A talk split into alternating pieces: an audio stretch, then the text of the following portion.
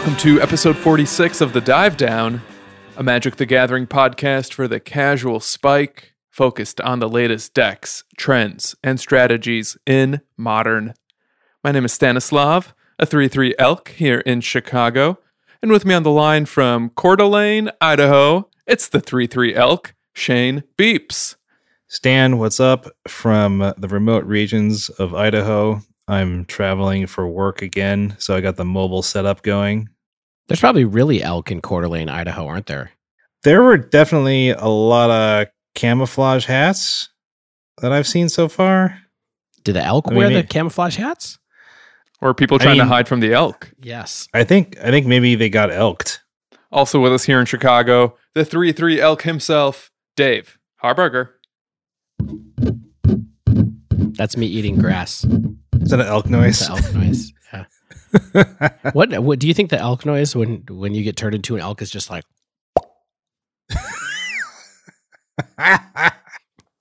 is that it? oh man. You're an elk now. Poof. The 3 3 Elk Zach Culhan is off this week. On today's show, we're diving into the newest bad boy on the block. It's Oko week. And no, we're not talking about the six mana trickster. We're going deep on the Thief of Crowns, why he suddenly becomes so impactful across formats, some decks he's appearing in in modern, and how to deal with one when he's on the board. So is there a way to deal with them on the board? Later. I don't know. I want to know now. I, I really wa- I really want to know. That's we call that a tease in the industry. We kick off the show with a look at SCG Atlanta. Then we wind down with a check in on our experiences with Magic's newest format and early Pioneer results. But first, some housekeeping. Shout out to our newest patrons this week Jared K. and Andre G. It was funny how like Jared K actually joined during our recording last week, and we had to like. I was like, "Do we just shout out, shout out Jared K right now?" I think in the future, if you want to maybe get a breaking news alert forced on the dive down, you can try signing up for our Patreon around 8 p.m. Central Time on a yeah, Monday that'd be night. perfect. Yeah. You might So, you uh, might hack the show. That's our call to action. All wannabe patrons join at 8 p.m. Central next Monday. Yeah, if you'd like to support the show directly, you can sign up for our Patreon at patreon.com slash the dive down, where we have a variety of fun rewards for people at every tier, ranging from access to our private chat room, signed cards, custom tokens, and custom playmats. The show is always free to all of our listeners, including bonus episodes. But for those who want to throw a little extra money our way, we've got physical rewards we're always excited to share with you. Another way you can support the dive down is through our friends at manatraders.com. So rent cards for MTGO or in paper with their digital subscription service. If you don't use Mana Traders, you can sign up with coupon code the dive down, all one word, and get 10% off your first three months of service. Play more decks, new strategies, and get better at magic with manatraders.com. Now, with all that out of the way, let's jump over to Dave with this week's breakdown from sunny Hotlanta, Georgia. I've never heard that before, Stan. Is that it's like an original gag? I think it's because it's warm there, right? That's right. I I actually, that's from a song I wrote in the late 90s. You have a Grammy. we don't talk What- about it very much. It's one of my Grammys. I'm, I try to stay humble. Oh, okay. Stan's got the EGOT. I mean, it sort of shows why Stan has time to do the podcast now. He's just getting those royalties from ASCAP or whatever.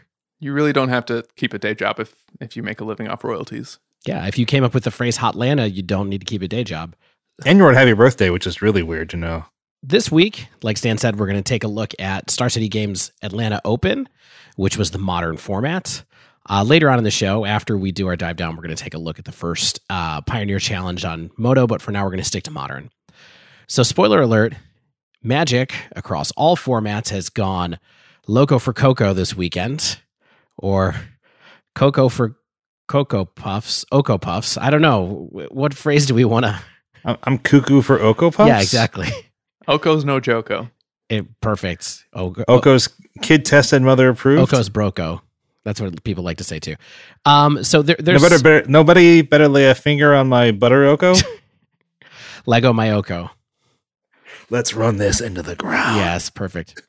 Um, so you, you probably, if you were on social media or Magic social media at all this weekend, you probably saw lots of stories as uh, Oko had success literally across every format except for Pauper, um, and wouldn't be surprised to see him show up there. I was just going to say, it's really only a matter of time before the Pauper community figures out how good he is. Just just just color in that set symbol black. You're good to go.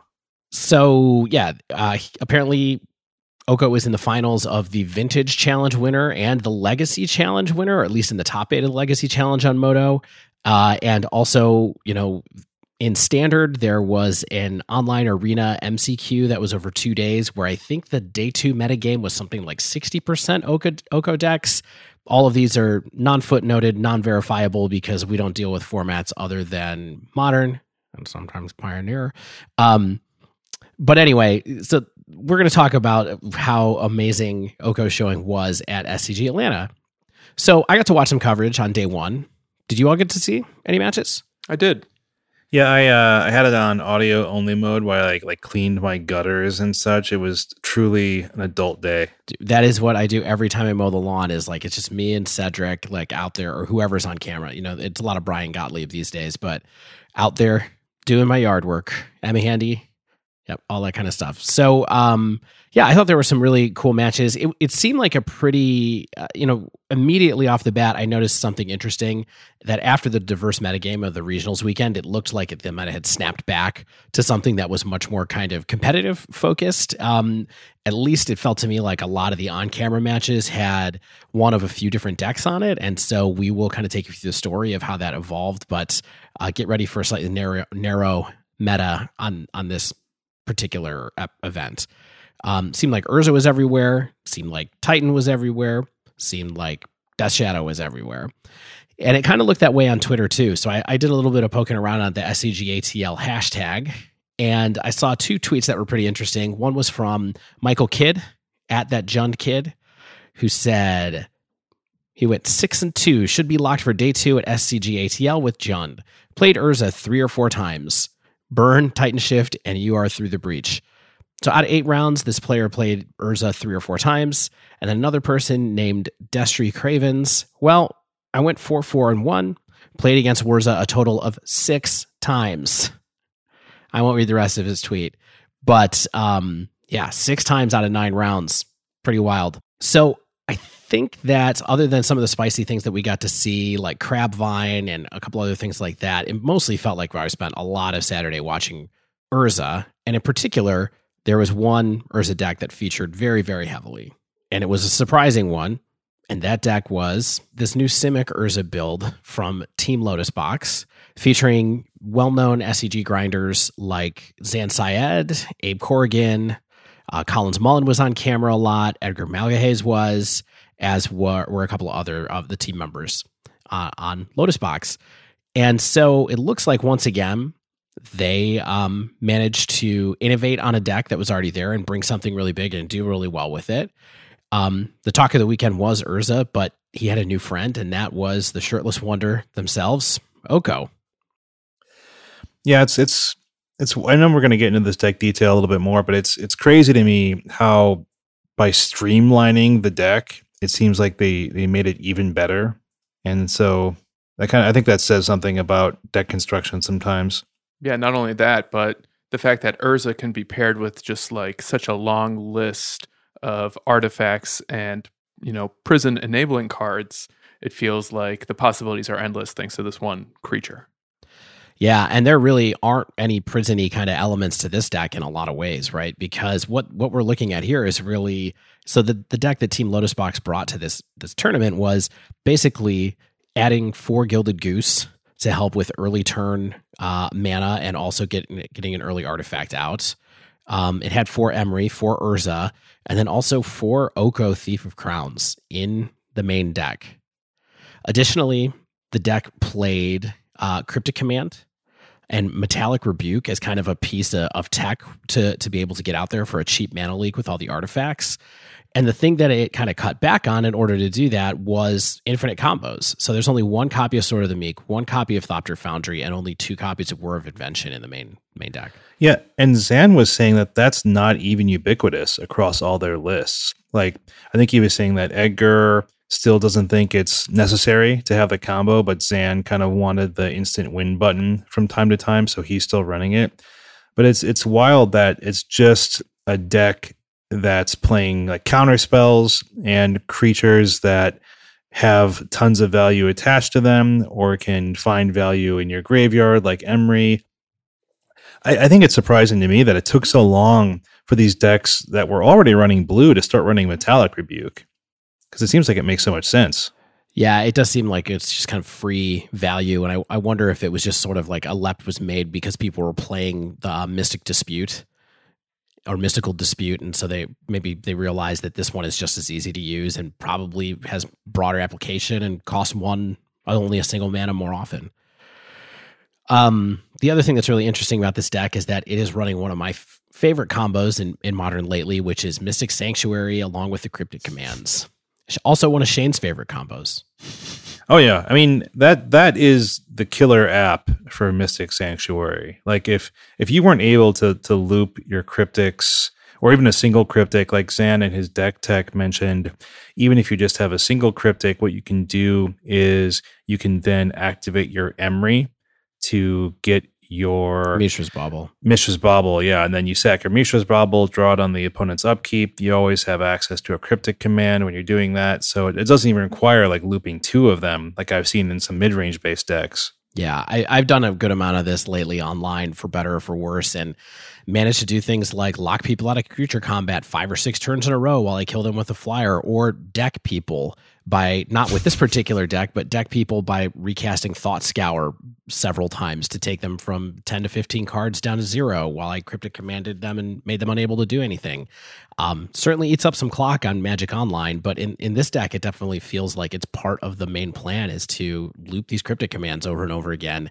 Really powerful combination, especially, you know, Zan mentioned as well on the deck tech. And by the way, there's a really good deck tech where Zan explains a lot about the deck uh, on the Star City coverage page. So you should go watch that uh, if you have a second. But he mentioned that you know you can get to a point where you can play Urza and then have Cryptic Command up because of all the artifacts that you have in play, and that's a pretty good place to be. So, do you think this is ultimately a control deck that's using cards like Cryptic, obviously, but also engineered explosives um, and Oko, basically to just play a control game, and then if they have to sideboard into Damping Sphere or Ensnaring Bridge or Cage, that's when they start to play a more prison strategy? You know, I mean, my take on it is that I think that they're just trying to grind out value and kill you with either instant win button with the combo without, uh, you know, having to have that be drawn so much, or killing you with killing people with constructs, which is pretty interesting uh, way to do it. Or elks. Honestly, you get Oko out, you get some stuff going, and then you start turning your your own artifacts into elks. So I do think you get to play a little bit more of a mid mid rangey game with it than combo probably. Yeah, I mean, if you have a, an Emry sticking on the board and you're getting back your cheap artifacts or even your non cheap artifacts from the graveyard, you can then Oko them and turn them into elks. You sort of have like this really good supply of free or cheap creatures coming out of your graveyard. It seems like a really crazy engine, and it's it's it's surprising to me that it took a little bit to get down to this where it's just like, hey, these these cards have so much inherent value that we don't need to do a lot of finagling with them. We can just control the game and use the value inherent in them to to just generate more value than our opponents over the course of you know three games. So let's go on to day two really quick so we can see what effect this this deck and the pervasiveness of it had on the day two meta. And um, 109 players made day two of the, the event, and we're going to break it down into tiers for people to see kind of like by percentage. So the top tier of day two decks were Simic Urza and Amulet Titan. Simic Urza had 10 pilots, and Amulet Titan had nine, um, which is pretty amazing. So there were nine uh, nine percent, nine point one seven percent of the day two meta was Simic Urza, and then Amulet Titan was eight point two percent.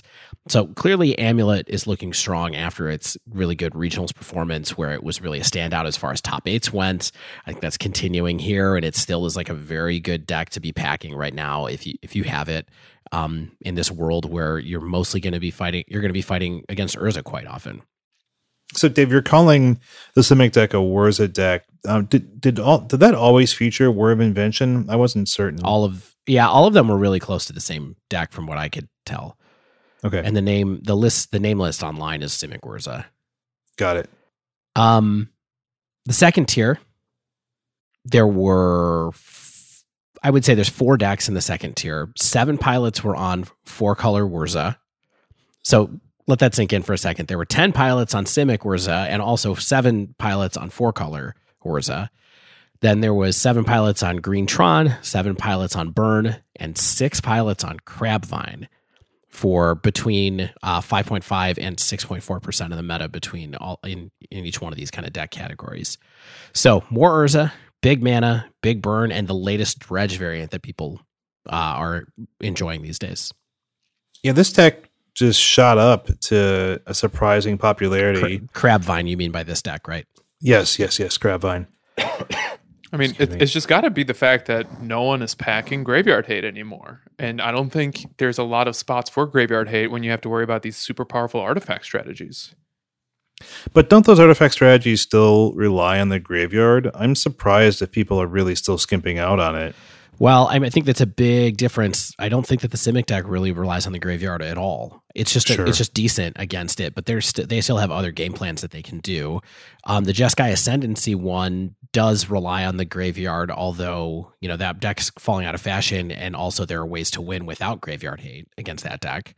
And it wasn't even listed in the day two metagame. Ah, yes, it was. We'll talk about that a little bit later.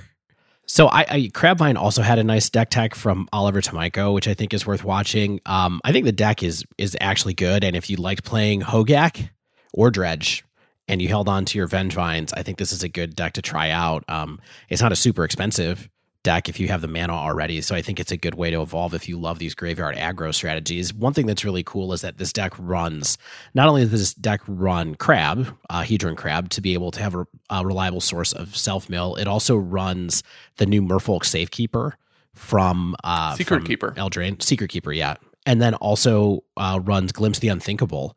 Which is sort of interesting given that a bunch of decks were trying out Tome, Squa- Tome Scour in the Faithless Looting slot. And I think they were all just finally like, forget it, we'll just use double Tome Scour. So now that we've looked at the top tier and the second tier, I just would like to point out that we have gone through decks that comprise 42% of the day two meta between these uh, seven decks, basic, or sorry, six archetypes actually. Um, I don't think we've seen a deck that I would consider particularly interactive. I guess the Simic Whirza deck is act- is kind of interactive since it's sort of mid rangey and has counter spells and has some kind of counterplay. But it's interesting that these six decks essentially make up the uh, about half of the metagame from uh, from the weekend. Don't forget that burn uh, interacts with uh, your opponent's face. Yeah, is is it? Do you consider it to be that way? I mean, I think this argument is just something to, you know, for people to sort of dither about and doesn't, it's not really super, super meaningful. Whether a deck is interactive or not. Yeah. I mean, I think that, you know, I think it doesn't interact in, in the typical fashion. Like it interacts with opposing creatures to get damage through, and that's really about it.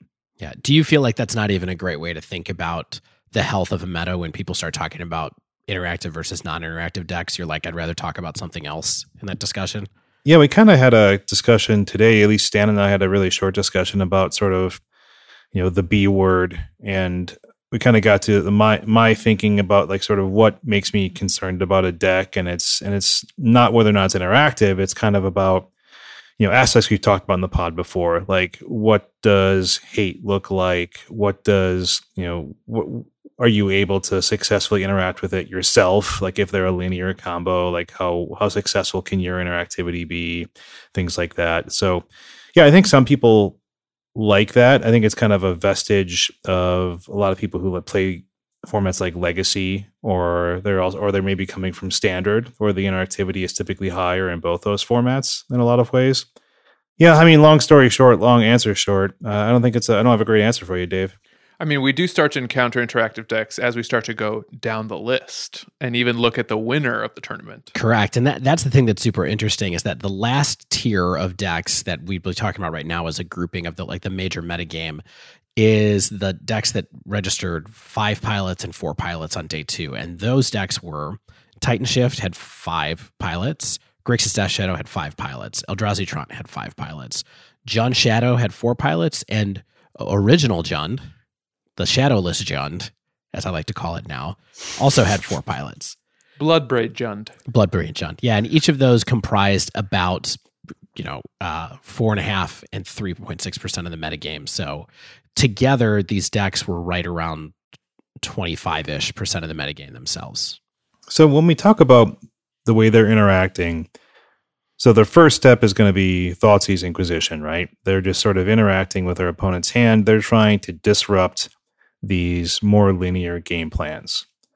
So, you know, they're trying to remove the Urzas, they're trying to move the Emrys, and sort of shut down their engine pieces, right? And then after that, they have the pieces of removal along with their clock with things like a big Tarmogoyf or a you know a, de- a large Death Shadow and getting that damage across before the engine can be put online. The typical mid-range strategies, right? Basically. Yeah. A tale as old as time. It's funny that that's like that's the counterplay, right? So we have like the popular decks are engine combo y, you know, huge value in things like the Simic Urza. We have some combo y Urza and like the the four color, you know, Titan Shift, Mono Green Tron. And they're trying to just enact either a big mana plan or an artifact combo plan, and then the other side of the coin right now just is like maybe my hand inter- my hand interaction and my board interaction as such will get the job done after the fact. So what you said, I think, is a great segue, Shane, because I, I went back and I looked at some of the larger kind of metagame chunks uh, by kind of glomming together some of the decks. So if you look at the day two meta overall, there were 22 Urza decks out of the 109 decks that made day two. Um, that make which accounts for 20.1% of the metagame. So 20% of the day two metagame was Urza of some fashion. Now that included all kinds of varieties, whether it was Simic, whether it was four color war, whether it was um, ascendancy, whether it was outcome. Obviously, ascendancy and outcome didn't even register on our kind of tier list for this week, so they were less than four copies a piece. But um, it, altogether, 20% Urza. The next block down that I kind of saw when I was looking at this list was that there were 14 Titan decks out of 109 decks on day two for 12.8% of the meta. So between Amulet Titan and Titan Shift, uh, there were 14 of those, which is also a really, still a really significant um, part of the metagame. After that was Death Shadow decks. There were 12 Death Shadow decks for 11% of the meta, which includes things like Grixis Death Shadow, Jund Death Shadow. There was also a couple of four color Death Shadow decks and one Sultai Death Shadow deck all in there. Guess what the uh, Sultai and four color Death Shadow decks were running? Oko. Yeah, it's Oko. That's why they uh, they got in there. None of those decks placed as high as the as the the um, Grixis Death Shadow or, or as it turned out. The uh, another bucket there is Tron decks. Now we always have a little bit of kind of concern about grouping Eldrazi Tron and Mono Green Tron together in the same bucket, but there were 12 decks, also 11% of the meta running um, running play sets of Tower, Mine, and Power Plants. And then finally, the next, the last major group that I saw kind of looking at it was Burn esque decks, which was at nine percent, so eight percent of the nine decks or eight percent of the meta, basically. So what this is like 60, 65% combined for these five groups? Yep. Yeah. That's a good that's a good portion. I actually would have guessed higher on the Urza decks, to be honest with you. You would guess higher than twenty percent. Yeah, I would have guessed higher based on how it felt. Yeah. You know what really stands out to me from this list is that the first three decks you mentioned are really defined by the creatures within them. Whether it's Urza, whether it's Primeval Titan, whether it's Death Shadow, it seems like these are almost the impactful build around cards that certain strategies are coalescing around in terms of their impact on the format. I mean, what's really interesting is what's missing from this list in some ways too, which is former or recent uh, pillars of the format, which are Stoneforge Mystic and Noble Hierarch slash Aether Vial would be the ones that I would say are kind of missing from this list right now. Um, probably some others to consider, but uh, those are the ones that come to mind immediately as being kind of absent. There's no path in any of these five chunks. Like so like our our our color, our single color, single mana spells that formerly seem like they've defined the format aren't quite as valuable any right now, it seems, or they're not quite as format pillars. We have different pillars now and they just cost more mana, but because there's so much acceleration, especially with the artifact acceleration, that it seems like it doesn't even matter. I wonder if one of the takeaways here is that mid range is just in a better position right now than control. I think it's that hand disruption is in a better position than sweepers is kind of what it is, and so that's that's what control generally gets to bring to the table and what mid range gets to bring to the table. You know, at least traditionally as the decks are built in modern. And I think one of the big indicators of that being the paradigm instead is that there's no so Stoneforge is still generally a mid uh, mid uh, mid rangey kind of plan, right? And there's almost none of those decks in the day two meta, but there's a lot of Thoughtseize decks in the day two meta. So, and later I think we can talk about two stand um, with the impact of Oko in these decks that can run him. Kind of invalidates a lot of the formerly, perhaps the former competitive strategies that would be able to work against it. All right, so let's talk about what happened in the top eight. So it turns out that Team Lotus Box put four team members into the top eight. Uh, Ed, Edgar Magalhaes, Collins Mullen, Jeremy Bertaroni, and Zan Syed all made the top eight, all on Simic Urza. There was also a fifth player on Simic Urza, Eli Kassis. Uh, Eli was on a pretty different build without Emry or Gilded Goose, so it's it's hard to say it's the exact same deck as the Lotus Box one, but it was definitely built up around having Oko as one of your main one of your main things. But here's the big twist: is that Urza didn't win the tournament. So here's here's the top eight from first place to eighth place. So in first place was John Holland on Grixis Death's Shadow, who managed to get through all of these matchups, playing Urza a whole bunch during the weekend and won the tournament. You know, I think he had home court advantage. I, I learned in the interview that he's from Atlanta. Oh, no kidding. Yeah, so the judges were probably helping him subtly. He got to sleep in his own bed on Saturday night. That is a good, a good uh, advantage. He didn't have any like time zone weirdness. Uh, you know, all that stuff that they talk about in football matchups. Yeah, he did. Tra- he was a West Coast John uh, Grixis Death Shadow pilot traveling east for the game. That's always oh, it's just it's just brutal. Yeah, I mean, you know, and the altitude there. Do you think that John Holland is better Grixis Death Shadow pilot in a dome, or is he good in the open air? well, you know, when you have a wind at the back, you know, the wind at your back, you can do like the 65 yarder, but in the dome, there's no wind at all. So it's just really still. Yeah. I mean, John Holland could probably kick a 72 yarder. Yeah, I think so too. In second place was Collins Mullen with Simic Urza. In third place was Jeremy Bertaroni with Simic Urza. In fourth place was Zan Syed with Simic Urza. In fifth place was Austin Collins with the Amulet Titan. Sixth place, Eli Kassis, Simic Urza. Seventh place, Edgar Magalhaes, uh, Simic Urza. And finally, Matt Clutter with Devoted Devastation. Eighth place. Yeah, Matt. Yeah. Yeah, Matt. We're here for you keeping the dream alive. Real quick, nothing too interesting about the Grixis Death Shadow deck, but way to pull it down in a field full of Urza. The main thing I thought was interesting was that uh, John Holland had one Royal Scions in main and one in the side. It feels like that's starting to be a little more acceptable in the Grixis Death Shadow decks as sort of a redundant kind of card filtering engine and also a way to, um, like an alternate way to Temur Battle Rage your uh, Death Shadow occasionally in a pinch, and also a win con of its own if you manage to hold the board long enough. Yeah, I've been hearing some rumblings, um, specifically on the Midweek Modern podcast, which is kind of a reconfigured version of the Birthing podcast. And one of the co-hosts there was saying that you know the power of Royal Scions seems quite real in Grixis Death Shadow, and that, that there's been some other rumblings about. I think uh, Edgar himself was saying something like Temur Battle Rage is kind of a sacred cow, and that Royal Scions might be a legit replacement for it once people realize it. Yeah, it's almost like you listened to our own podcast on the spoiler episode where one of your co-hosts said that that might be a possible use for the Royal Scions. I'm not going to say which co-host. It was Emma. Yeah, it was. It was my, or no, I guess it was your click to pick, wasn't it, Dave? It, it, was, yeah. Yeah, Dave talked for like 12 minutes about it. It was great. It was maybe, maybe it was our click to pick. and someone said, what does it replace? And I said, maybe Temur Battle Rage? Uh, it turns out that in John Holland's build, it's more likely that Royal Scions is replacing Lightning Bolt. There's no Lightning Bolts in his build, and there was also only a 1x of Serum Vision. So I think that that's some of the slots that Royal Scions is getting, uh, is replacing in his build.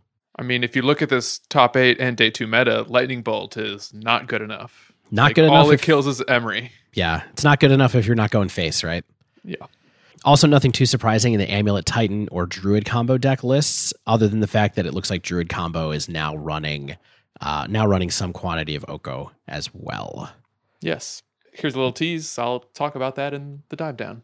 So let's so there's there's your top eight. I think we should talk about Urza in general in the metagame really quickly right now, just to give a sense of kind of how things broke down. So we already talked about the fact that the day two meta was 20% Urza decks. But why don't we go from the top down? So as we said, there were five Urza decks in the top eight. That is 62.5% of the top eight. Further down, there were nine Urza decks total in the top 16 for 56.25% of the top 16. So over half of the top 16 was Urza decks.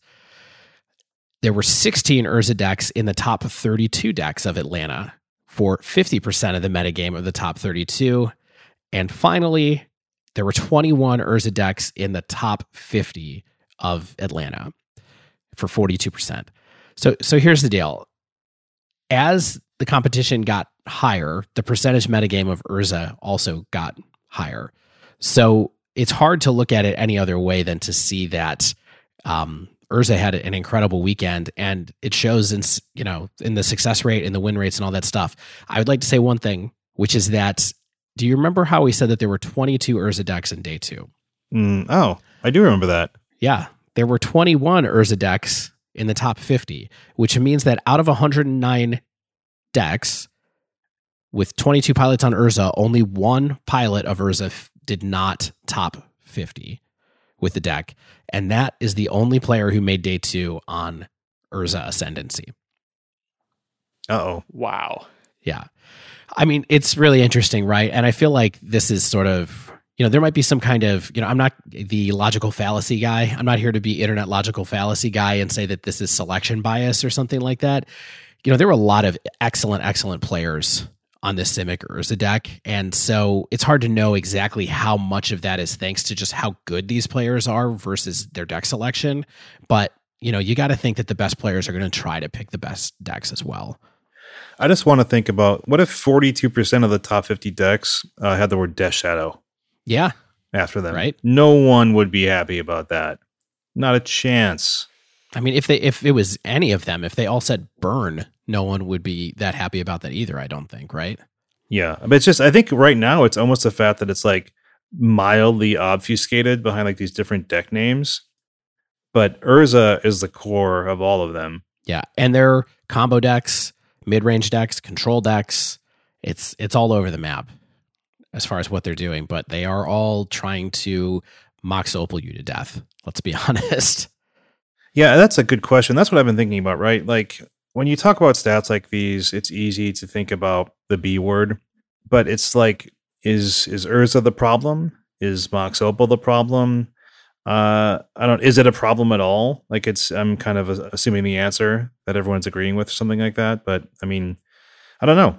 So that's kind of like Urza in a nutshell for this tournament. We talked about that deck a couple of weeks ago, so we don't have to dwell on it too much more. But let's talk about Oko now as a little bit of a, uh, a preview for our dive down topic.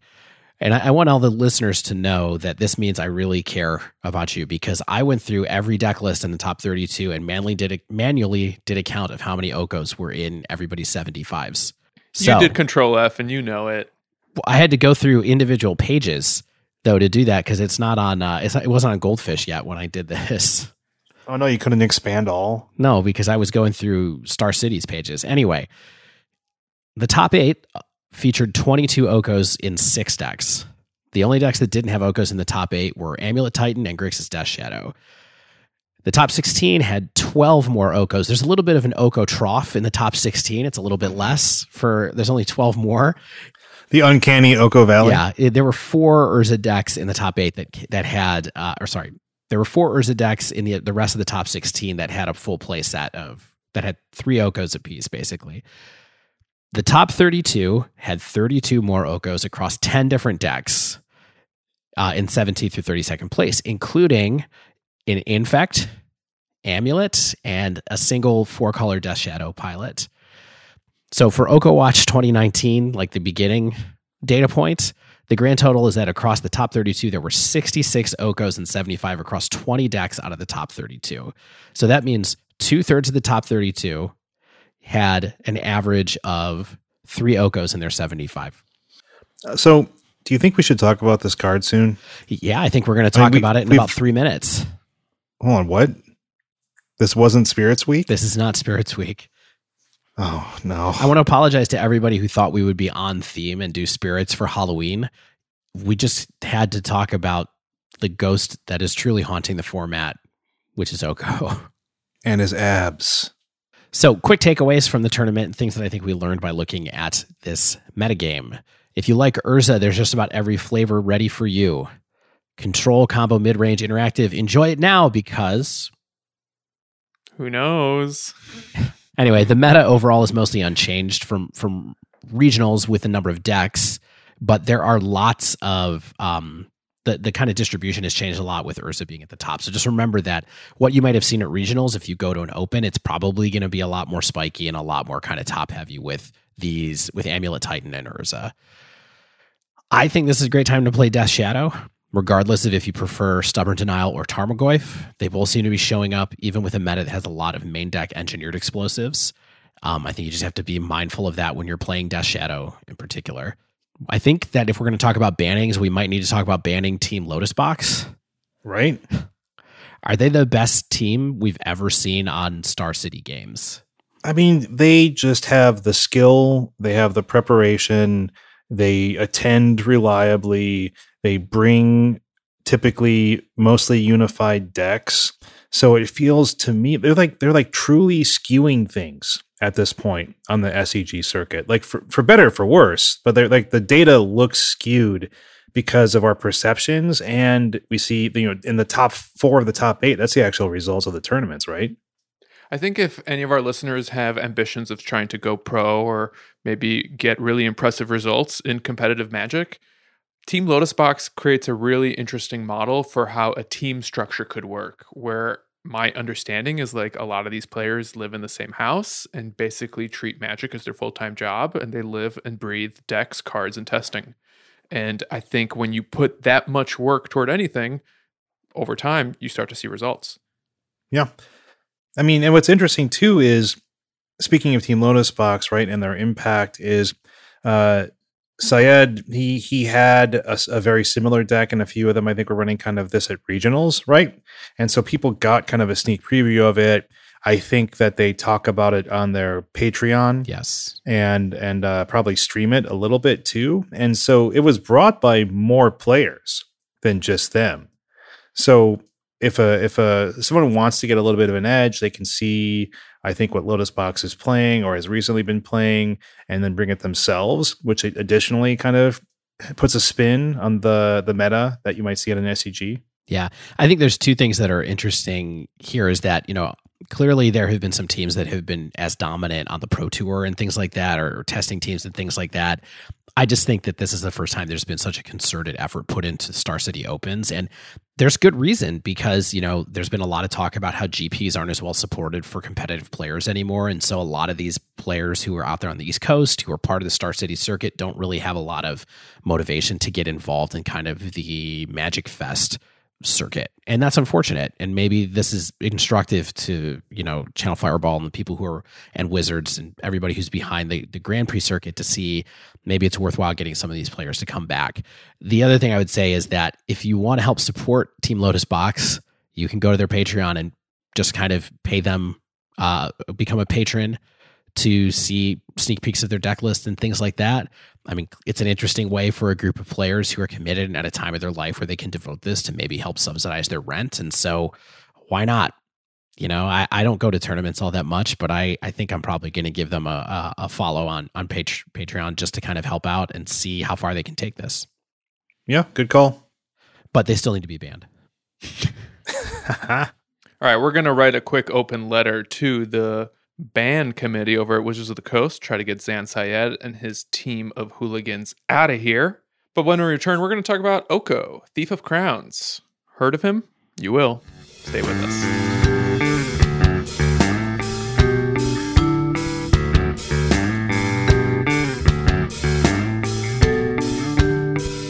There's a new walker in town. Oko, Thief of Crowns. If you haven't met him, allow me to introduce you. One blue green for a four loyalty planeswalker at Mythic Rare. Plus two make a food. Plus one, target artifact or creature loses all abilities and becomes a green elk creature token with base stats 3 3.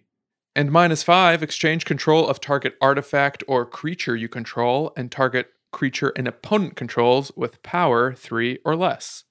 Oh, there's a minus on this card? Yeah, it's it, it's basically uh, fine print at the bottom of a contract. Is that how you guys felt about that too? I'll be curious to see because that's kind of how I felt about it. I still cannot abide that what is in the conversation is the best planeswalker ever has a line of type on it that says "make a food." Make a food. You, you know, That's not even a sentence. but it's not make some food. Make food. Make a food make token. food. You know, what's what's great too is then when you then turn your food into an elk, it says food is green. Perfect. That that's my favorite part. Food is green. oh gosh. Okay. So maybe it's obvious why we're talking about Oko this week, but if it's not, as we alluded to in the breakdown, Oko is everywhere these days. That's right. Just a reminder that at SCG Atlanta, across the top 32, there were 66 Okos in 20 decks across people's 75s. And the average is that in two thirds of the top 32, there were three Okos in their decks. That's complicated math, Dave. You know, think of it this way two thirds of the players are running Oko, That's easy. close to a playset. And so also, you know, we see Oko being featured in decks that previously didn't have any planeswalkers at all, just as kind of a value card or a tech card or a creature generating card. You know, some people, like we've seen Sam Black, a you know, very high skilled, experienced player, calling Oko the best planeswalker ever printed. Uh, maybe even members of this podcast have called him that. And let's be honest, he's he's really handsome. He's he's a he's a fine fine man. I'm confident to say that. We don't usually talk about standard, but just a few weeks ago at Mythic Championship 5, I want to say it was 5, I can't keep track of Roman numerals.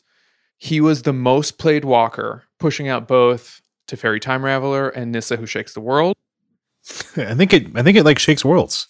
That card is super powerful. It's just not modern level powerful. I don't. I, I know you're kidding around a little bit, but there's some people talking about banning Nissa who shakes the world in standard instead of instead of Oko. So different discussion for different podcasts. But Well, in this contemporary America, banning cards has been normalized, Dave.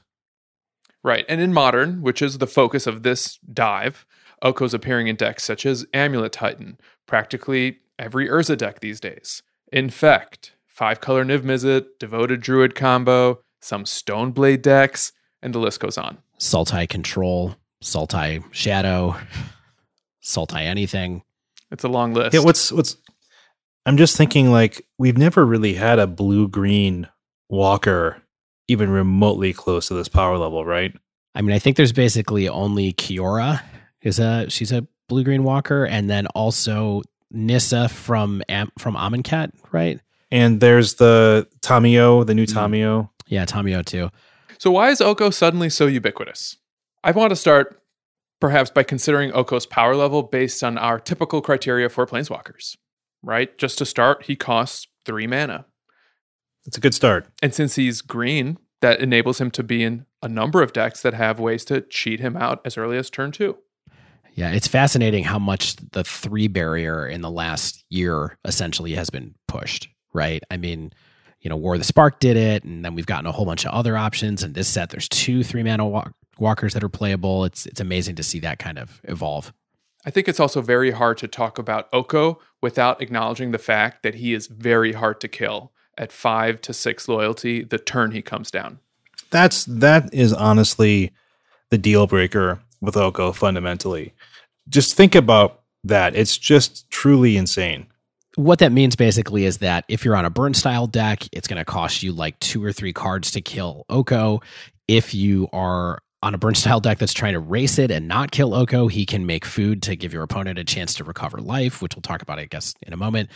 If you're trying to kill Oko with creatures, it's generally going to take two creatures to get through in, in a lot of cases. Um, and sometimes you might not even have a threat that's big enough to kind of keep up. So that loyalty is a big, big deal. Yeah, and I think really what you're alluding to there is some of the ways he begins to actually generate card advantage over the course of a game, whether he's nullifying opponents' permanence, creating your own threats. He can even draw out games by generating a bunch of life via the food tokens. He like he also generates sort of false life gain because your opponents want to get it off the board so badly. Like we'll talk about later for sure. Yeah, and and seriously, in a format like Modern, where making greedy mana bases is very easy because fetch lands are still legal, decks really don't have to stretch too far in order to cast him. It seems. In fact, in testing Oko, all three of us were able to try him in three different strategies. I played Devoted Devastation. I was playing uh, Bant Snowblade. And I played him in Sultai Control, and all of us missed the boat on playing him in Urza. So go back uh, to listen to our other episode about Urza. Anyway. Yeah. Well, I mean, I mean, honestly though, in, in Urza, it's just kind of like a mid-range value play, right? And I think we're going to definitely hit on the points of what makes him playable in a mid-range deck, especially me, because my deck is very mid-rangey. Yeah, in making this episode, the question actually came up, which is what is there to actually say about Oko that we haven't already said? Because it kind of seems like he's just good. And shout out to Dave H for that great nugget. Mm, from our Patreon. Um, the the other thing I would say too is you know this same kind of outlook on Oko is what led us on our spoiler episode to really not talk about him there either. I think that all of us on the cast took a look at at that card and said, "This is a cool card. It's good. I don't really want to talk about it on the spoiler app." Yeah, I was really close. Like he was like my third card, but it was just like, yeah, it's a great value card. It's probably going to do something but I want to talk about this weird tech card instead with crazy metal art. But Oko is probably a better idea for us to chit chat about. Yeah, I guess we all thought that Oko would do something, but what we didn't anticipate is that he can do anything. Yeah. So, what we're doing on this week's dive is assessing how Oko actually impacted games in the various decks that we played. We'll attempt to identify common play patterns that he leads to, explore how he's winning us games, consider some of the ways opponents were able to answer Oko, and wrap up a bit about our thoughts on the future role of this Planeswalker if he stays in the format. So let's start with how we felt playing Oko and how he actually impacted our games. And I want to think that I kind of picked a curveball deck with Devoted Devastation, since that's really a combo strategy, and Oko doesn't actually support the combo, really just provides longevity, optionality, and value. Yeah, I'm a little bit surprised um, that he's being played in a strategy like this, but then you look at all the decks that's playing Oko, and it's hard to be surprised any longer, right? It's just kind of like a good secondary plan of attack, or just a way to keep you alive a little longer. Mm-hmm. Sure. Yeah, for the sake of science, I added several Okos to the main deck, and I never sided him out basically to increase the number of times I drew him and really to analyze him across a variety of game states. And in the course of about 10 matches, I got to cast him five times and found he was actually bad to useless in only one instance. In every game I cast him, my opponent simply could not remove it, flat out. Unless he was outright countered, he is incredibly sticky. And once he was on the board, it was basically up to me to determine how to use him such that I can keep the game going long enough that I eventually execute my combo finish. I think that's a super good point, Stan, right? Is that it's not the easiest card in the universe to know what to do with every turn. So, you know, you can think about what is going to generate the value I need. Like, do I need more turns? do I need to remove uh, the text box on an opposing creature or artifact? You know, can I? Do I need to gain life? Am I adding power and toughness to my side of the board? Am I generating raw life gain through the food tokens? There's just so many. There's like you said, the optionality is surprisingly outrageous with just you know effectively two modes on the card. There's a third somewhere if you want to use it now and then. Yeah, and just to illustrate really quick, the one game I mentioned where he didn't matter was because I was straight up dead on board against Jund Death Shadow. My opponent had two seven seven shadows out, and if but one of them connected with me, I was dead.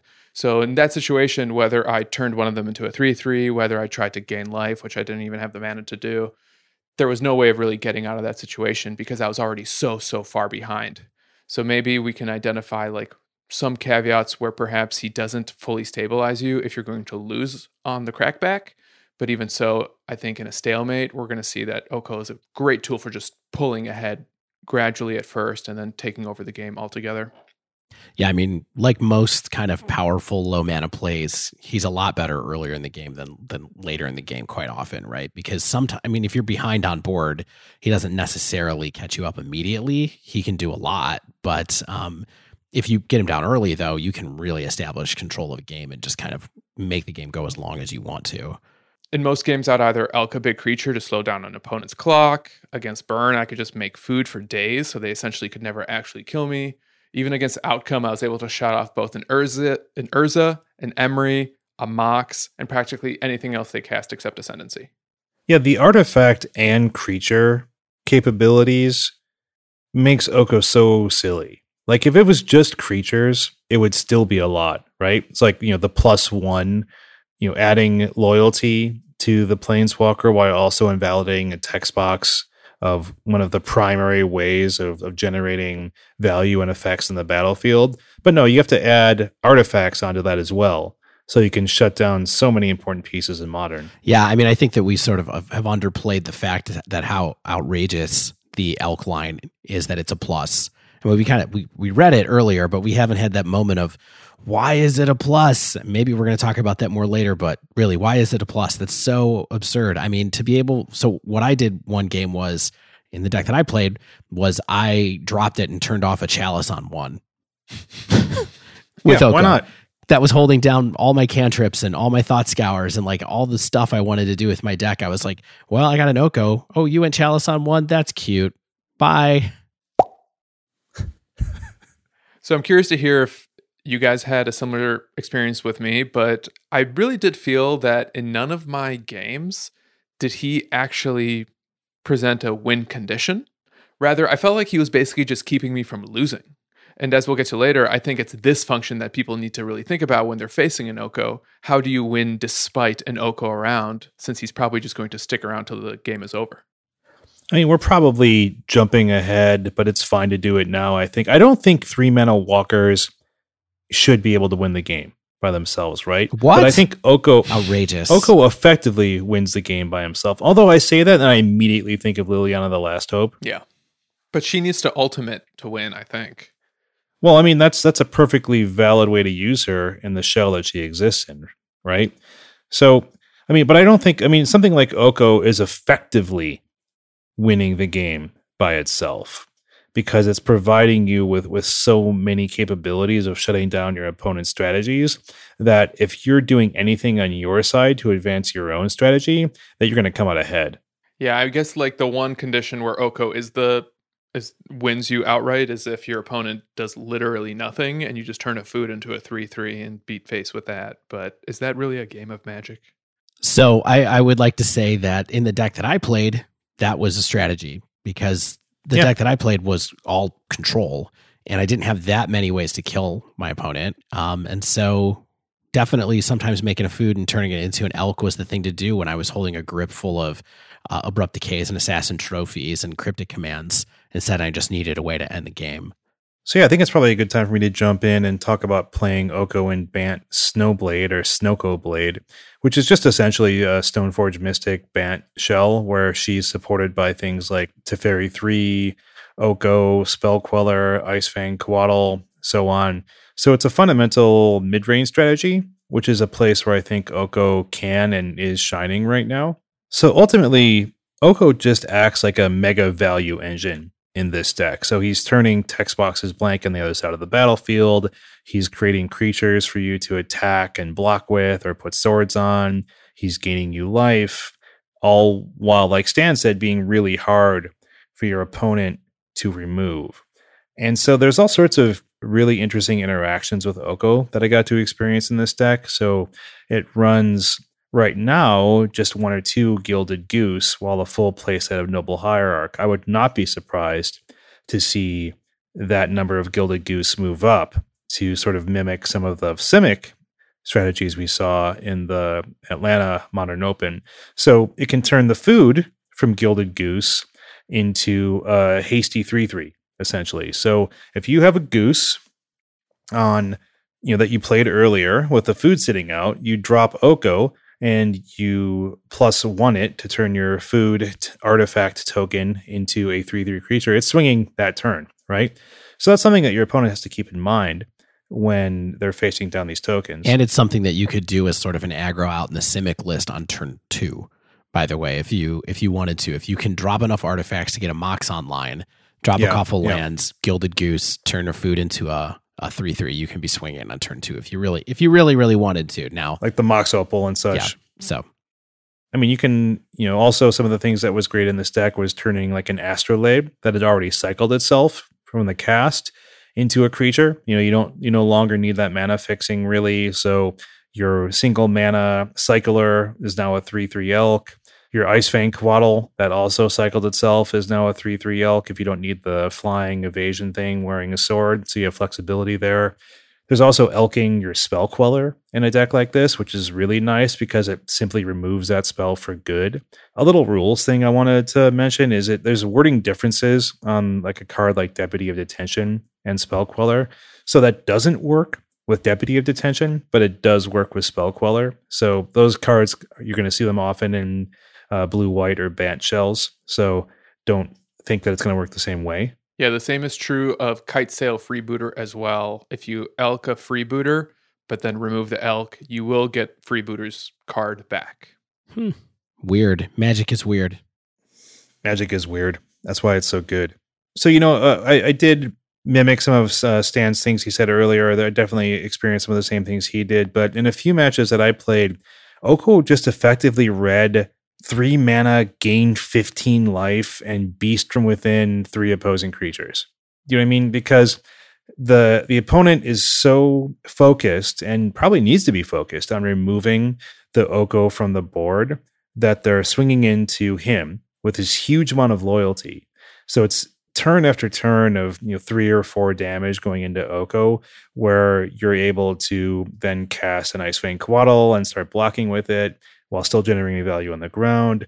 At the same time, you're invalidating their, the opposing creatures so that they're now like ground attackers instead of flyers. Like this was like a, uh game against spirits where I'm just shutting down their flyers, or they're not able to put enough clock on me in the air to actually shut down my Oko. So I'm just gaining tons of life while generating food tokens, and they're attacking him instead of me. Yeah. On the you know on the same on this at the same token though, or on the same token, or looking at the same token from Aladdin's castle, uh, you know Oko is creating three three elks on the other side of the board, right? And I think that gets to why is it a plus? And I think maybe on the card design end of things, they're like, well, you're still giving the opponent some value. Like maybe if you're turning their artifact into a creature, they're now able to attack into you. But that still doesn't really balance out because 3 3 is not huge. You know, if your opponent has a, a noble hierarchs on the other side of the battlefield, which I experienced while playing Stan, is you know that 3 3 becomes a 5 5, and that's not too shabby by any means, but that's only in a certain deck strategy for sure. So I think that you know even the fact that it's creating three three elks on the other side of the board, typically in a mid range strategy, you're able to control that pretty well, or have already generated enough blocking ability on your side of the the board, or you've gained enough life from the food tokens that it's not a huge liability. Yeah, it's interesting when you look at the deck that I was playing. So, like I said, I played a Sultai Control deck that was you know very heavy on Cryptic Command, into the story, Thought Scour, um, uh, Drown in the Loch, and had Oko just kind of in there as a value planeswalker as part of a you know kind of just like a good a good card to have. Um, giving my opponent Elks was actually a little bit more dangerous because because I didn't have a lot of blockers and I didn't have a lot of blockers that were going to live through through the elk. So either I needed to be um, gaining more life with food, which you know, if if they attacked their elk enemy, they were often attacking the Oko, so I didn't necessarily get to do it.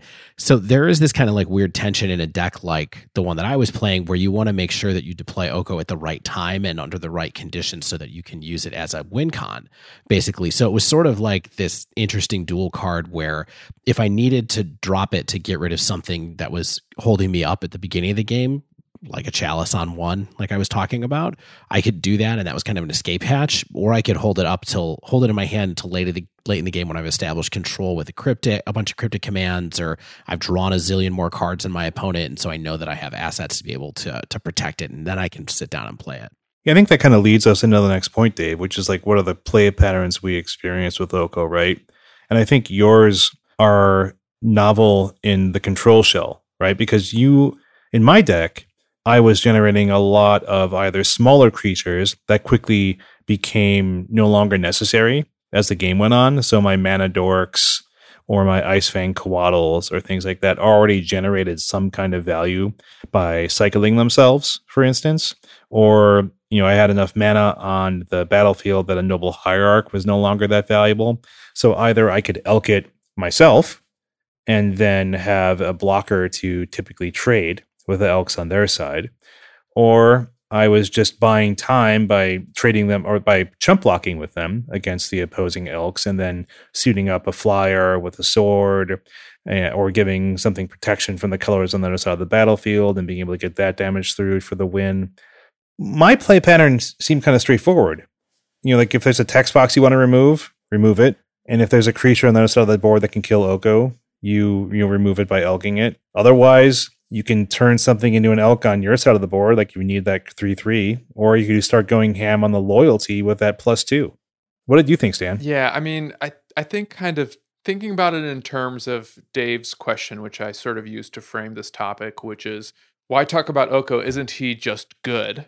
I felt like in most situations, if I could play Oko, there was practically zero downside to doing that you know, unless I was concerned with like just executing my combo on the spot, or if I thought I was playing him into a counterspell, there was almost never a board state where he wouldn't impact it in some way, assuming I wasn't just dead on board outright.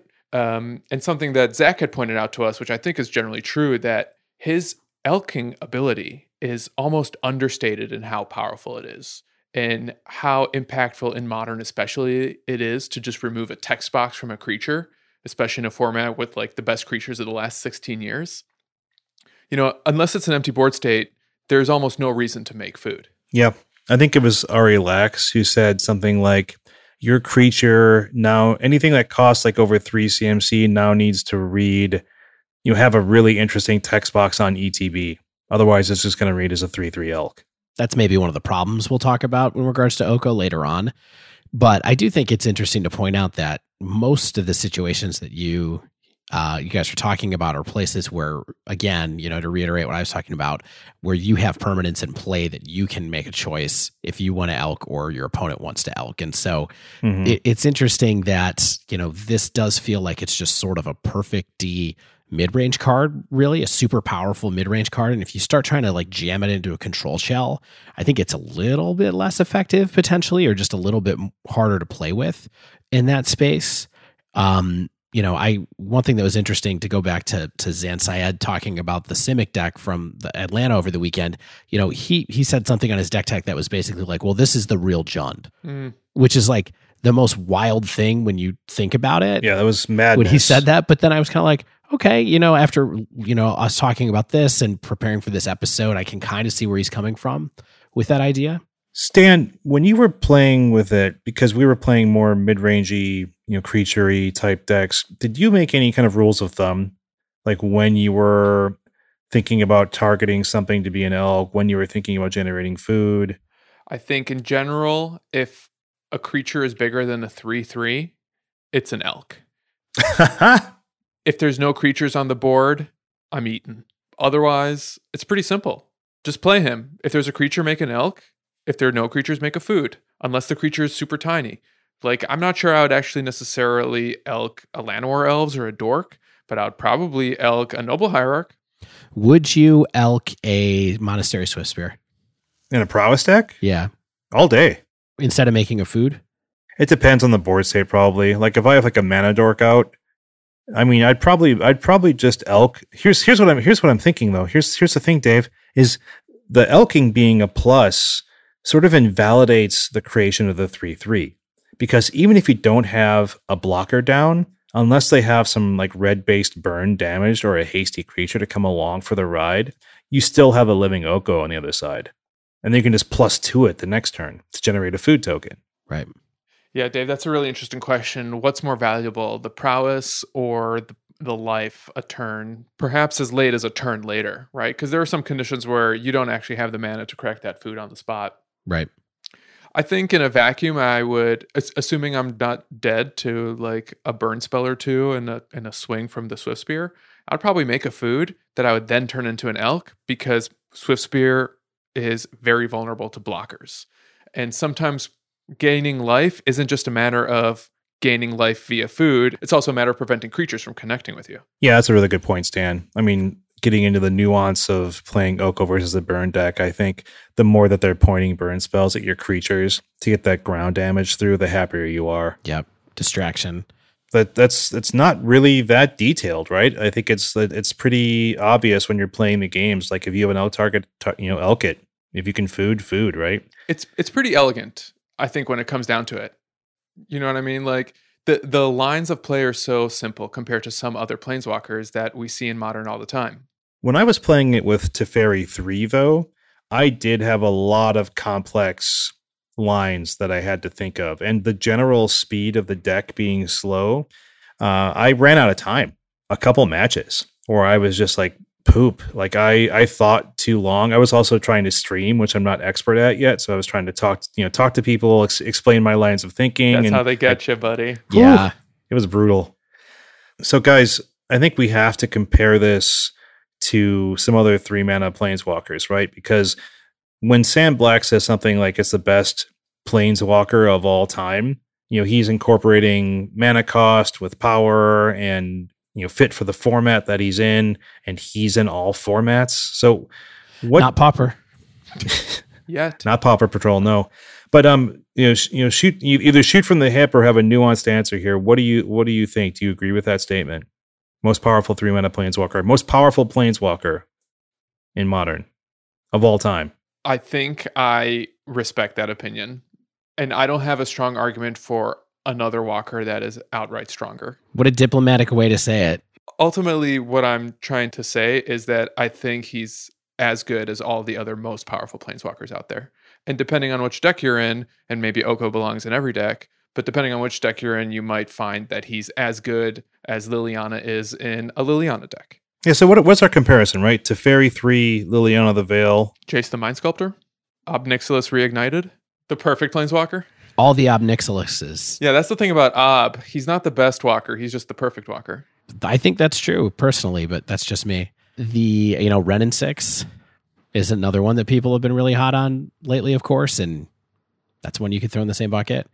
I mean, I think those are generally considered the best four, right? Those are the ones you'll see the most: Liliana the Veil, Jace the Mind Sculptor, T- uh, Teferi Three, Wrenn and Six, and Oko. Karn the Great Creator. Karn and the Karns are different. Very different. I feel like you can't throw those in the same bucket because they're combo pieces. Yes, they they only go in like a Karn deck, a deck that can sustain Karn. Yeah, either through a ramp or through like you know the the other pieces around him. Yeah. So I don't know. So in talking to Zach about this, he compared hit Oko to Teferi three, um, basically saying that he might not actually that Oko might not actually be as strong as three fairy. Um, Zach wrote in the notes that he might only be slightly below three fairy in terms of power level. And that's interesting to me because I was always thinking about Oko specifically against Liliana of the Veil, which I've often considered the strongest three CMC walker. And looking at Lily, she's got three relevant abilities that are likewise flexible in a variety of matchups. And depending on your deck's role and the game state, it feels like anything she does can help you stabilize from behind or gradually begin to pull ahead in a stalemate. And I see Oko basically having the exact same impact on a lot of games where he just goes about it in a different way, but is also quite a bit harder to kill than Lily. So perhaps he's not taking a creature on the off the board, but for certain permanents, turning them into a vanilla 3-3 is better or as good as just getting rid of it outright. Totally. Also, really importantly, that I think people kind of neglect is Liliana, her removal ability, one is not targeted. I mean, it targets the opponent, but does not target the permanent you want to remove. Right. So if they have m- even more than one permanent, although in a mid range shell, you're hoping that they don't really have that, but that's really not the the norm You know, if you're dropping a Liliana, they may have two or three permanents and get to select. Like they just might sacrifice their noble hierarch, and you're like, well, poop. I wanted to get rid of that Death Shadow on the other side of the game, on the side of the board. You know, when they're playing, uh, I don't know, black green Death Shadow. I don't know. But with, and it's also a minus. It's a minus two. She only starts with three loyalty. So when you drop her and immediately minus her to make the opponent sacrifice a creature, she's down to one loyalty. And then you have to start slowly ticking her back up in order to use that minus yet again. Whereas Oko, if you're trying to control the opponent's board on the, on the other side, and when I say controlling the opponent's board, I mean controlling the effects of two permanent types on the other side of the board, whether that's the text on, a, on an artifact or whether that's a text or a power and toughness on the creatures, you are gaining loyalty. And we talked in evaluating Liliana of the Veil how valuable her plus is. Because even though it's a symmetrical effect, you're marching her towards a greater amount of value that you can then cash in later on her minus. But you almost never need to do that with Oko because you're just continually generating loyalty on him through both of his seemingly most powerful abilities. And then if you really need to, if the opponent does need to play something ultra powerful, you can then actually use the minus five, which we've never even talked about because we only, we're talking about his plus ability. I never activated minus five. I never really had to. No, you don't, which is another wild thing about it. I mean, isn't it just weird that the effects on the best planeswalker ever are so boring? They're so boring. One of them is healing salve. Yeah. And then the other one is is Pongify. Beast within. Beast within. And it's just like amazing because they're pluses and because some of the modifying text of it is like is like a creature or artifact and the fact that the food is an artifact so you get all these kind of like second level effects and other and also it's just cards like they're just good useful cards and they plus him the whole way mm-hmm. yeah i mean it's it's hard to sort of say best planeswalker right to ultimately answer the question but i think if you're talking about a mid-range strategy i think that it's not hard to say Oko is better than Liliana the Veil for the reasons that I mentioned earlier. Doesn't it seem like weirdly like Liliana the Veil's time is just like done now? She had a really good run. Uh, yeah, she had a really good run right up until I finished my playset, and then boom. You know, the one thing I can say definitively about Oko and his power level is I think he might be the best planeswalker in Pioneer. Huh. I don't know. I think Teferi 3 might want to have a discussion with you too, but I feel like those are definitely the two best. Yeah, yeah. More on that later. Yep. So how are you killing it, Oko? You're not. You're just not. I felt like unless I actually made a mistake that I then was able to look back on and see where I went wrong, Okos don't die. Because I never saw Dreadbore, I never saw Angrath's Rampage, Hero's Downfall, or Murderous Rider. And uh, these are all cards that say destroy target planeswalker. So even though there were some games I lost, even though I cast an Oko, I was usually still losing with an Oko on the board. And the experience I've had playing with him basically lines up this way he struggles against multiple threats. So, against something like humans, affinity, or any deck that can make several bodies on the field that could just then ignore the walker or kill him with one swing. But pretending he doesn't exist was almost always the best plan of attack against an Oko deck. Oh, yeah. Basically, I'm just starting to get to the point where I wonder if the format actually needs to catch up to these powerful, impactful, and almost format warping planeswalkers as a card type.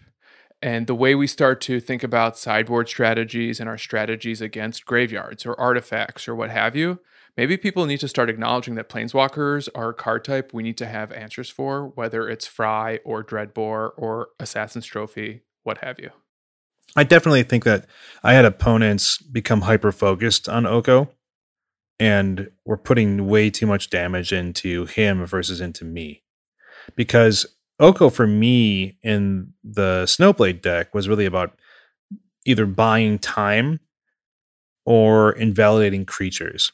You know, because I wasn't able to set up my my Stoneforge package quite well. I hadn't drawn it Stoneforge. I hadn't been able to put the, the sword onto the battlefield. They removed the, the Stoneforge Mystic, and I had to cast the, the sword naturally.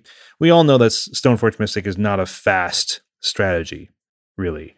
And so Oko really enables the speed of that deck by slowing the opponent down in a lot of ways. But if you're an aggressive deck, I think you need to continue putting damage into your opponent as opposed to the Oko because you're just playing into their hands and letting Oko generate even more value than he needs to. Did anyone else besides me ever feel like you lost a game against a player with Oko on the board primarily because you wasted time and turns actually trying to kill Oko by swinging creatures into him? And in retrospect, you may have actually won if you just pretended he wasn't there. I didn't. I, I just I haven't had that happen yet, but it's certainly a situation I could see happening, especially if you're on a deck that's aggressive. Oko is one of those cards that I think really creates a lot of value out of you being able to look ahead a number of turns. Mm. And I think I think that's a real level up for a lot of players. And I'm still barely getting to a few turns ahead at best. And I think because you be able, have to be able to think about your math, right? Like, okay, if if I do this now, you know, if I put the damage into Oko, what's that going to mean when they elk my creature or generator food, and then they're able to cash it in? And so I think that you can't be hyper focused on the board state, and you have to be able to think, well, what does this board state mean next turn or the turn after, and with the cards in my hand, and how fast I can deploy them, and what that means for the turn after that. And I think that's an interesting skill test of the Oko card on the other side of the battlefield. You know, when you're playing Oko, it doesn't feel super skill testing. You're just sort of removing the biggest threat or generating life when you need to. I don't know, giving your opponent some food in exchange for their primeval titan seems good. I'll take it. I, w- I definitely want to be able to get these two mystic sanctuaries out of my my deck with your primeval titan. That sounds good. Yes, please. Dave, did you ever have an Oko removed? Oh, all the time in the deck that I was playing, but I think that was because I didn't have any way to protect it other than point removal. And so if I got in a spot where I didn't have point removal, I didn't have the right point removal, for example, then they got they would just get taken out. But it was my choice to play it unprotected because I needed it to do something. You know, where I wanted them to kill it to use some resources to kill it instead of killing me. So I think it was a bit more on plan for what I was trying to do to dispose of my Okos. Cool. So we've talked about Oko a lot, right? I don't know if we have any more parting thoughts about gameplay with Oko or if we're supposed to talk about the question of what happens to the best planeswalker ever. Being it's so pervasive, everybody's up in arms about its existence. Are, are you concerned about this card really, or? I don't think I'm concerned about Oko in and of itself. For me, it has more to do with the direction of research and development over at Wizards of the Coast in Seattle, Washington. it, it, and I think other people are saying this, but what it really feels to me like the problem is that we've been seeing so many very powerful planeswalkers printed in the last year or two. War of the Spark, I think, was really a turning point. But we're just not seeing answers printed at the same rate. And even when we seem to get a good answer, like a card like Fry, for instance, they then print a card that's better than Fry. Right. Hmm. so, what I'm really hopeful, you know, I'm always, I think, the most tempered member or one of the most tempered people on the podcast with regard to the B word. Wow. I, I think Brags. I think so. I don't know. Bragging is the B word around here. Maybe some listeners can find some old audio of me calling for the bans of something else. But I would rather just see better answers. I would rather see more opportunities for players to make decisions with their technology rather than just making a card unplayable because it's banned out of a format. I've heard and I think agree with the concept that this card feels like it was changed late and not properly tested or never changed or designed and never tested and never changed. That that seems really unlikely to me. Like I think that kind of that, that kind of doesn't put a good light on play design and play testing. I feel I just think that this is kind of like a siege rhino effect where they made a very late change to a card, didn't really understand the effect it would have on it. And I'm guessing it had to do with the the the middle, the plus one ability on the card. Fundamentally, though, I think that has a dramatic effect on many formats. You know, we're seeing it in standard, we're seeing it in pioneer, we're seeing it in modern, we're seeing it in vintage.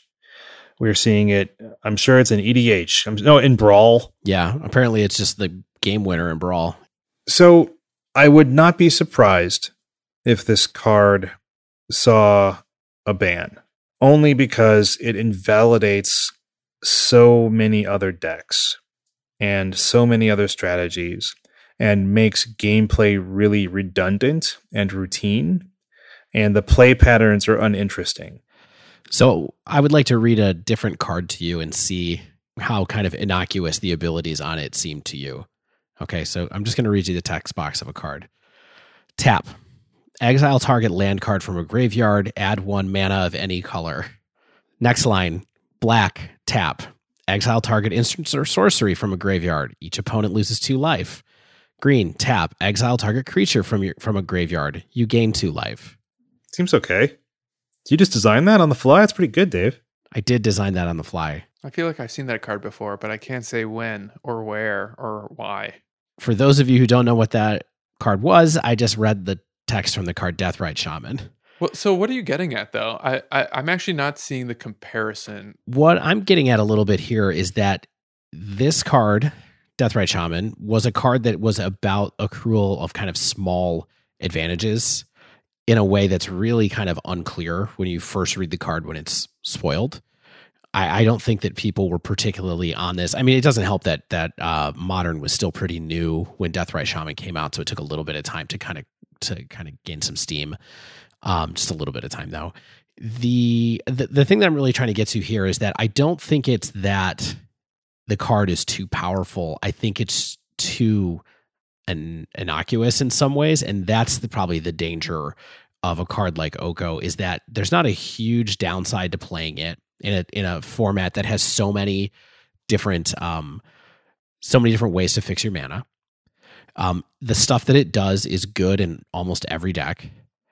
And so what happens is there's a natural progression where people will just put it in every archetype and that's kind of what we've seen starting to happen as well. And so when i see a card that's kind of followed a similar trajectory it's not a powerful card of course like kci or um faithless loot i mean it's a it's a little like faithless looting i guess but that that's a whole like sub branch of decks. This just kind of goes in like every deck can can play this card and can play it with no downside. And so that's what I think Deathrite Shaman was ultimately, and that's why it was a problem in Legacy and Modern both.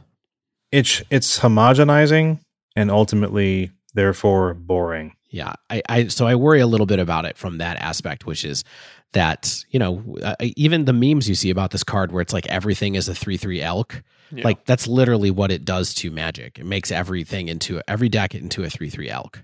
So we'll see what happens if people come up with some good good tech to play against it, if they print some better answers, I, I think there's a lot of time left before something like this happens. But um, it reminds me a little bit of Deathrite Shaman if I got to think about what it really does. Yeah, I do agree that time will tell exactly how either oppressive or just ubiquitous this card is. Um, if it does become a Deathrite Shaman, it's just like everyone should and could play it just because of all the incidental value it accrues across strategies. But I also, I guess, on some level, wouldn't even be surprised if Oko is kind of like a Jace the Mind Sculptor or Stoneforge Mystic, where he's ahead of his time in a way. And maybe he doesn't belong in modern right now, but maybe over time, as Wizards prints better answers, the format evolves, power creeps in gradually. If we could see Oko become, you know, a healthy unassuming member of the Planeswalker suite that people have access to. To be clear, I don't think anything's going to happen to Oko in Modern soon, though. Now, Standard, it's another another thought for another podcast, but and the future of Pioneer is very uncertain, but we'll see. Yeah. Well, there you have it, folks. Oko, the trickster, six mana planeswalker that could. Only one way to get him, and that's through an intro deck, but he's worth it. Oh man, they they really bumped the price up of that weird intro deck. I mean, the other cards are useless, but Oko himself. Wow, wow, wee wah. Hmm. We're gonna take a quick break, and when we return, we're going back west to ye old pioneer town. A joke that only I love to keep making. Stay with us.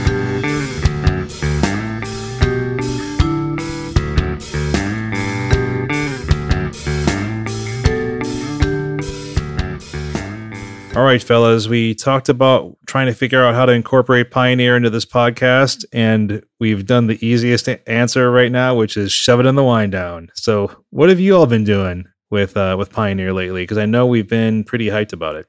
We've been hyped about it, and the people on our Slack have been hyped about it, and people on Twitter have been hyped about it. So there's just been a lot of conversation this week about Pioneer and Oko. So we hit all the all the highlights this week on our episode. I've been so hyped that I've played three different decks on Pioneer in the last week, in addition to the Oko Modern deck I practiced for this episode. Stan, I am totally there with you. Like, I do not want to focus on a single deck in Pioneer, like trying to like tweak it and like figure out little nuances. I just want to play sort of different strategies and figure out which ones seem good and seem fun for me to play. Like I don't I do not see the point of getting into the depths of hardened scales right now to see do I want three fatal push? Do I want two Thoughtseize? Uh, yeah, I agree, and I, and I think your use of right now is really important there because the format is still an unknown canvas, right? And until we actually have an idea of what the meta looks like, the way we do in modern right now, I think at that point we can really start honing in on strategies. But it's really this unique time where we to just seemingly try whatever we want and see what sticks. Yeah, let's see. You will how never have that again. Let's see how long that lasts. It could be a matter of days. Or, you know, until a new format is introduced. Yeah. So, what decks have you been playing, Stan? Um, I actually I think I listed them all last week. Uh, in terms of cards that I was interested in, um, I've been playing a lot of blue, red, Ensoul. And can I share a little quick trivia fact that occurred to me this week? I was playing Ensoul, blue, red, Ensoul, which is using uh, Ensoul artifact the one and a blue enchantment that makes an artifact into a creature with base power five five, and like Hangerback Walker and Ornithopter. I'm literally holding the deck in my hands as I say this, was the very first net deck I ever built after Mike Sigrist played it at Pro Tour Magic Origins. You never forget your first net deck. Yep. So here's the thing at that point, I wasn't even playing standard or constructed competitively at all. I just saw this killer deck that I wanted to bring to my kitchen table, which is where I was playing constructed most of the time at that point in my magic life. So it's cool to be able to play that again and it's been doing okay for me. Um, been tweaking a list that Kanister published on Twitter recently, and having a lot of fun and and having like a little bit of success. I think there's some promise there. Been revisiting Izzet Phoenix, uh, based on Ryan Overturf's list, and uh, Green Black Elves was the first Pioneer deck I played. The first league I did in Pioneer was with Elves, and uh, yeah, just like Dude, elves elves seemed good. Elves seemed really good when you played me. yeah, uh, go wide, creature aggro strategies with a little bit of reach via Shaman of the Pack is not bad. With the lack of ability for blue white to be successful right now, seemingly, and the fact that I haven't really seen the black based mid range decks running like languish, I I don't really understand why the go wide decks are not being more successful. And maybe I'm overlooking something. Probably Oko. I don't know. I mean, I've been playing Blue Red Phoenix too. I, I managed to fit one league in. It's a good deck. It's good, good to get another chance to play it. I feel like the Thing in the Ice is super good in this format because there's a lot of people playing a lot of creatures. So uh, I was often kind of like, this is my only out. Then I would cantrip my way to a Thing in the Ice and then flip it up and go to town from there. Really takes you back, right? Oh yeah, really takes me back to March. Yeah, I've been I've been focusing on uh, green black hardened scales. I really like the deck. It doesn't have the exact same play patterns at all of modern hardened scales, but it it gives you a lot of fun interactions. You get a lot of fun big artifact creatures, and you get to play have a lot of different lines. And I think it's uh, I think it's got some legs. Um, I've also been building up. I do have blue red phoenix as well. I have a blue white sort of flyers spirits because I had so many of these pieces already. So I'm just hyped to be able to keep playing some more. Now that the testing for this week's done, man, this this podcast. So before we get into Pioneer Challenge discussion, as of now, we've basically been playing the format for like a week, give or take, just a little under a week, maybe six days if you count the free to play tournament practice rooms on MTGO. I have not encountered anything that I feel is truly broken in a problematic way. Like I, I don't think I've seen what the new KCI is. And and I'm starting to wonder whether the design philosophy of this era of cards was so fair that this format is going to be almost aggressively fair. I think it's just not big enough, to be honest with you. You know, it's like seven years of cards versus what, 14, 15, 16. 16? Yeah. 16? Yeah. It's just so drastically different. Uh, I think we're all going to get pretty tired of Teferi 3 real soon. Yeah. Dave, you- Real you, soon. you really took the words out of my mouth. I feel like Teferi 3 has probably been the most oppressive card that I've had to play against. And I Yeah. I have not played against it yet. the way he warps games of magic i used to love doing this in modern but uh, being on the opposite side of a table of a time raveler in pioneer just feels like i there's nothing i can do Yeah, I think that Wizards will need to make a decision pretty soon in terms of how fun do they want the format to be.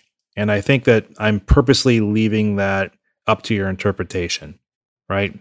Like so how how much play and how much standardy do they how standardy do they want this format to feel in terms of ability to interact, in terms of strategic board based gameplay, which is what standard typically is.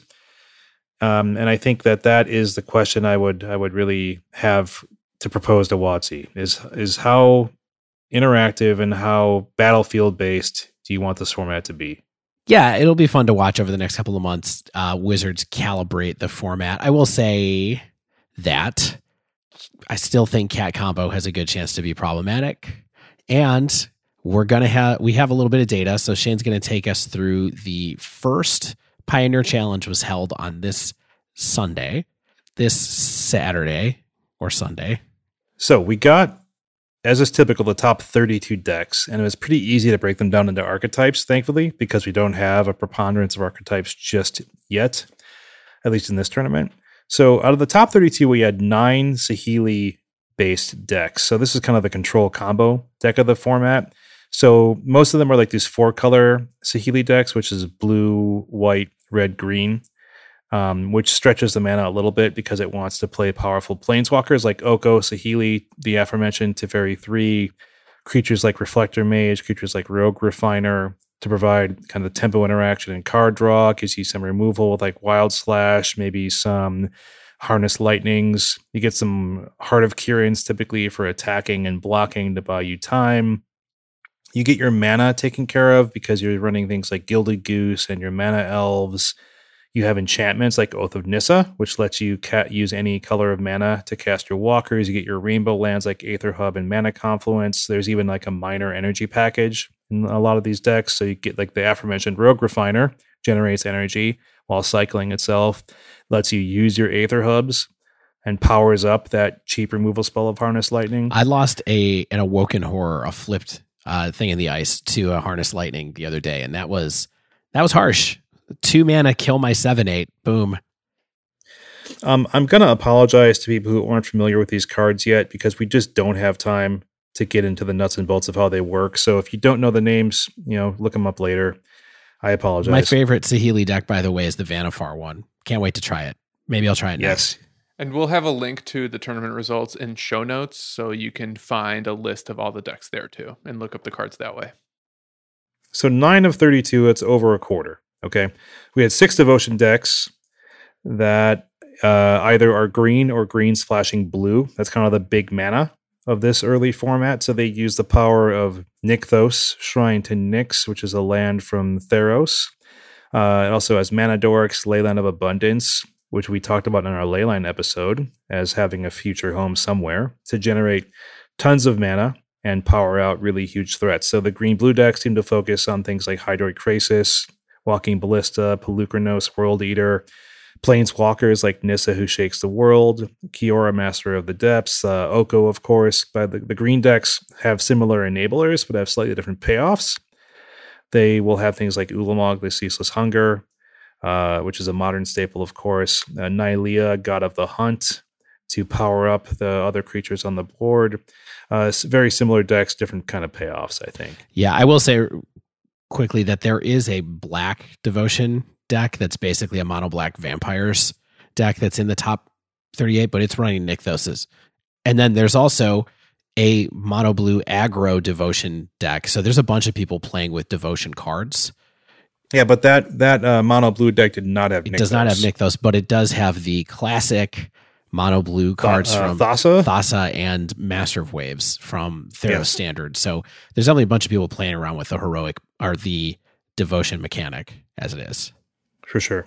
But- okay, so after that, we saw five mid-range style decks, which are the mid-range decks of the format. So four of those were Sultai. One was a green-black Delirium style deck, if you remember that mechanic from what Shadows, or was that from uh, Eldritch? It was in shadows. So, uh, Sultai midrange typically focuses around like this green black core for the interaction, like Thoughtseize, Abrupt Decay, Assassin's Trophy, Fatal Push. You get your value creatures like Courser of Kruphix, Gilded Goose, Tireless Tracker, Planeswalkers like Liliana the Last Hope, Vraska, Golgari Queen. Yep. But when, when you move into blue, you get the ability to run these huge value cards, like we talked about Oko the whole episode, but you get Jace Vryn's Prodigy, you get Drown in the Loch, which is showing itself to be uh, early, you know, two or three of in a lot of these decks. And you get Dig Through Time, which lets you peel through your deck and select cards from like the what is it, the top six? Is that correct? Dig through time seven. Yeah. Well, there you go. Seven, even better than I thought. But then you also get sideboard counter magic, which is a classic reason to be playing into blue. So you get like your disdainful strokes, mystical disputes, things like that. I mean, these are your Oko decks. Straight up. Yeah, Your- your other than the Sahili ones, these are your these are your Oko mid rangey. This is really the Jund of the format. Mhm. Yep, it's your mid range deck. Um, I was a little bit surprised to see n- no Abzan. You know, there's you know Siege Rhino is not an early player in this tournament. We'll see if that that keeps to be the you know this the the reality. But I was surprised to see not a single Abzan deck here. No path to exile means no Yeah, white, maybe. what's- I don't know. I mean, but it was, it was such a powerful standard player during the Khans era. I think people were expecting just to see Siege Rhino come back again. For sure. Uh, we saw three blue red Phoenix decks, like Dave was saying he was playing, um, and I just put together as well. So I, I, I call these the a lot of blue and red spells decks. You know, they operate really similarly similarly to Phoenix decks and moderns, right? You want to get those Arclights in your graveyard, and you cast spells that enable that, and then you're also removing counters from your things in the ice, and then you're attacking, Yep. right? So you get your enablers, you get like your Merchant of the Vale uh, via the spell half of Haggle on the adventure card there. You get Charter Course, you get Strategic Planning, you get Lightning Axe, you get Izzet Charm, you know, getting your birds in the yard there. You're, you have your cheap burn with Wild Slash and Fiery Temper, lets you go to the face or remove creatures in your way, although that's not really a, a big need in these Arclight decks. Uh, while also getting your creatures online at the same time. So you do have that same engine. Man, after playing Izzet Phoenix in both Pioneer and Modern and testing a lot of these cards, even back in the days of Standard when this was a standard deck, Izzet Charm and Fiery Temper are so good in Pioneer compared to Yeah. Modern. It's it's insane the delta in- of their power. Izzet Charm is the best card to draw in this deck. Totally, I feel like in totally. in in Pioneer, and it was like something you can't even consider running in Modern. It's wild. I have to say, looking at Izzet Charm, this is what makes me excited about Pioneer. Is that card alone? Like, I'm not even like a real Izzet mage, right? But I'm looking at Izzet Charm and I'm like, this card sucks in modern. It's essentially unplayable. But it looks like it has the ability to be such a cool utility card that's enabling certain strategies, you know, providing counter magic. It just looks dope. And I'm excited to play it. And the fact that I can play it is what that's just one instance of what makes me excited about Pioneer. Let me tell you the card that I'm excited to play in this deck, and that's Treasure Cruise. Never heard of it. Ride, All aboard! yeah, exactly. Enjoy the Awooga! enjoy the cruise while you can, because if this card gets banned, it's going to be because of this deck. But Yeah. because it is very good to cast three Treasure Cruises in one game. Feels amazing. Yeah, I would do that. Sounds okay. Looking forward to that too. I actually brought uh blue red phoenix pioneer with me for this trip like just hoping i can get to a store on my next my next In stop Idaho? one of these nights I'm going to be in Portland the next three nights. So Portland, Maine. home of the Portland Pod, our editor. Shout outs to Tanner.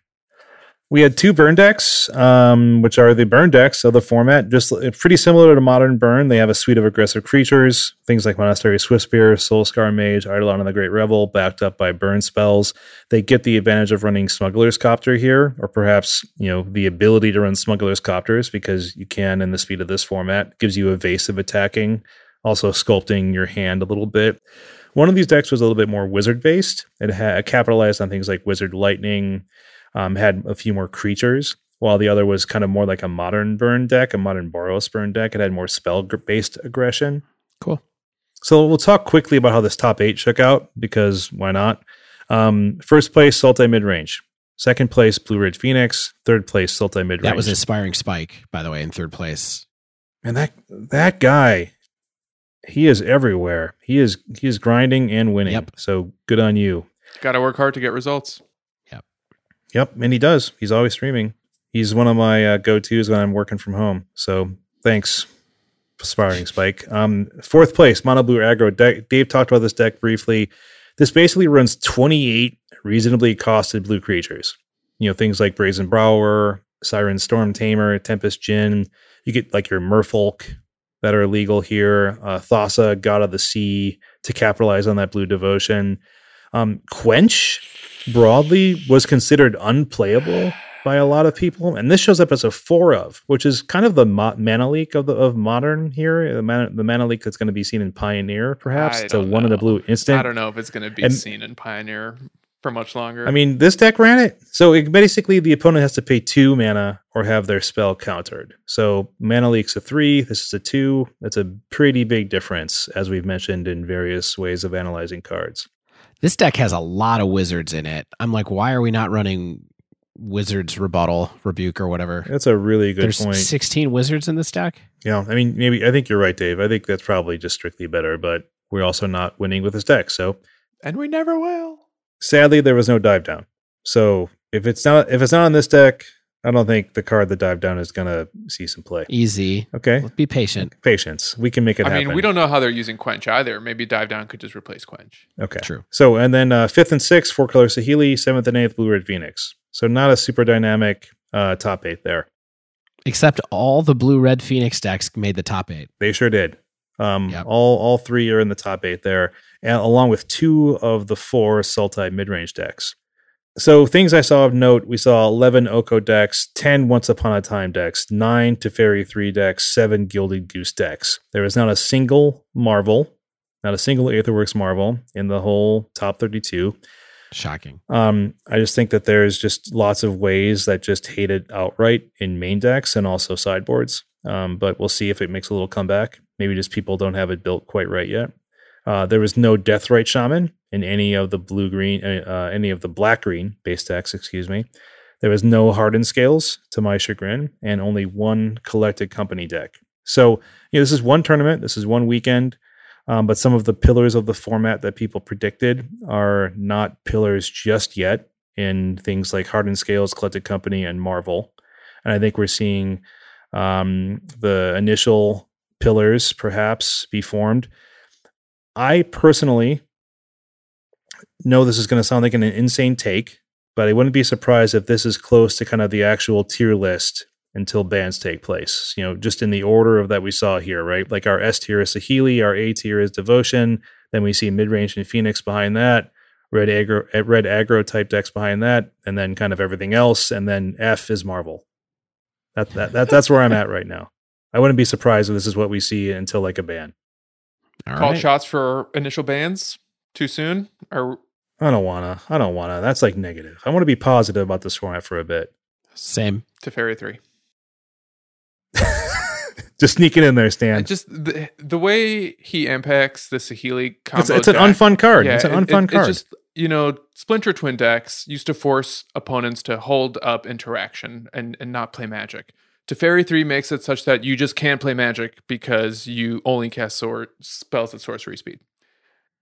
I will say that one of my match losses, I, I narrowly missed a four one, was against Sahili because I misplayed flipping my my thing in the ice pre combat. I was like holding it up to try to do something tricky, and then I realized I couldn't play my opt during the begin combat step, and I was just Exactly. done after that. Couldn't do enough damage. Well, there you have it, folks. Pioneer is solved. If you look at Twitter, every deck is broken. But if you ask me, I think most decks are just pretty good. I'm really excited to see where the format goes. I get to start playing it at the LGS in November. We finally had a shop in Chicago announce their weekly Pioneer schedule as kind of a pilot program. So I will definitely want to talk about it some more on the podcast in the future. Yeah, I think my LGS had a Saturday tournament, like the very first Saturday. I wasn't able to go because I just had to clean gutters like an adult. Ugh. But um, they I think they had like 14 people show up, which is pretty fast to put that together and clear your schedule to show up on Saturday. So I am hyped for the Wednesday night Pioneer that's starting up there. Well, that wraps up this week's show. If you haven't yet, make sure you subscribe to our podcast so you get the latest episodes as soon as they come out. And if you use Apple Podcasts, please leave us a rating and review. If you'd like to submit a question to the podcast or pick our brain on something in modern, you can tweet us at the dive down, all one word, or email the dive down at gmail.com. If you'd like to support the show, you can join our Patreon. Joining at any tier gets you access to our super secret Slack channel. You can do that at patreon.com slash the dive down. Also, shout out to manatraders.com for sponsoring the dive down. Sign up for Mana Traders using promo code the dive down, all one word, for 10% off your first three months of renting paper or Magic Online cards. As always, special thanks to the bands Nowhere and Spaceblood for letting us use their music. And until next week, get out there and elk that food.